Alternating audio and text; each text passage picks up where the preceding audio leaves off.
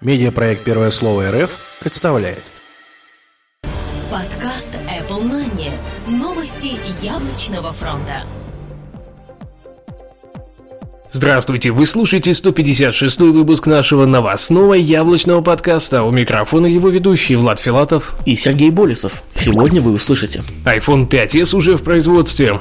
Apple просит суд отклонить иск о монополии в iOS. Яблочная компания обновила приложение iBox. Apple разрабатывает 2-терабайтный SSD для Mac Pro. iOS потеснила Android в США.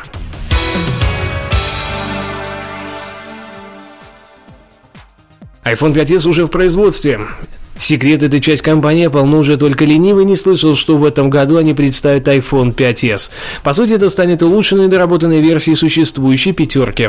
Финальным источником стал блог Макатакара, который частенько радует своих читателей правдивой информацией.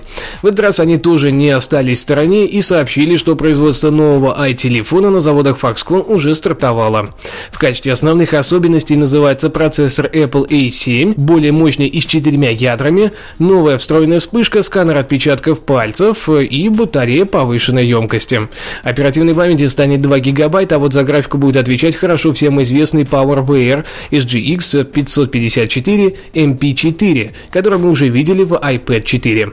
Такие изменения будут не просто данью новым технологическим трендам, а нормой для максимально быстрой работы iOS 7. Она, кстати, должна стартовать вместе с iPhone 5s летом этого года.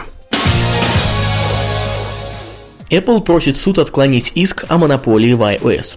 Является ли Apple монополистом со своей мобильной операционной системой?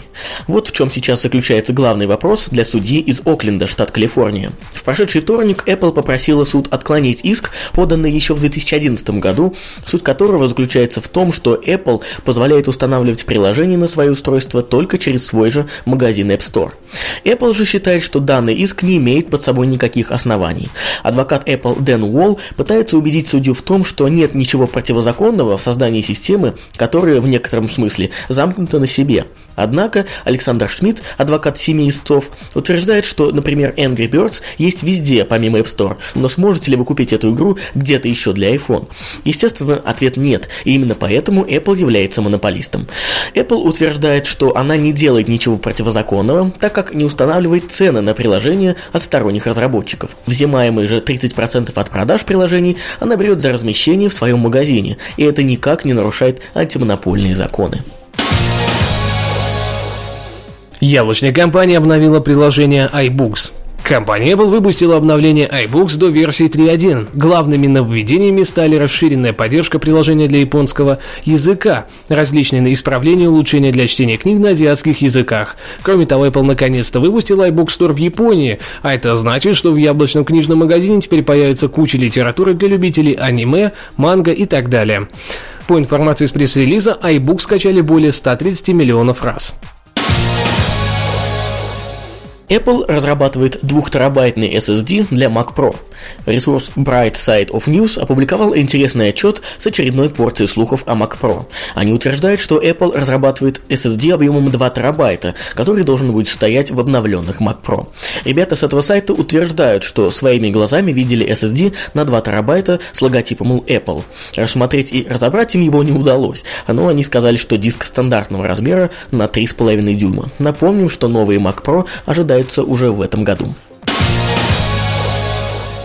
iOS потеснила Android в США. Аналитики компании Comscore представили очередной отчет о распределении рынка США между производителями смартфонов и мобильными платформами.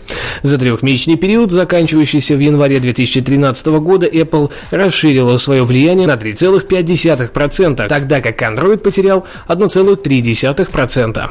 Впрочем, Android по-прежнему остается ведущей платформой на американском рынке примерно 52,3%. Apple удалось э, также увеличить свой отрыв от основного конкурента Samsung. А если к сентябрю 2012 года разница между ними составляла 14,8%, то к январю 2013 она выросла до 16,4%.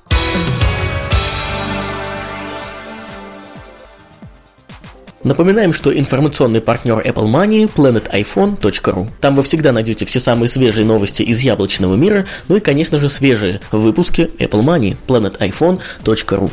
Спасибо, что слушали. С вами были мы, Сергей Болесов и Влад Филатов. До следующей недели. Пока-пока. Пока. Подкаст выходит при поддержке независимой ассоциации русскоязычных подкастеров ruspod.ru. Подкаст Apple Money. Новости яблочного фронта.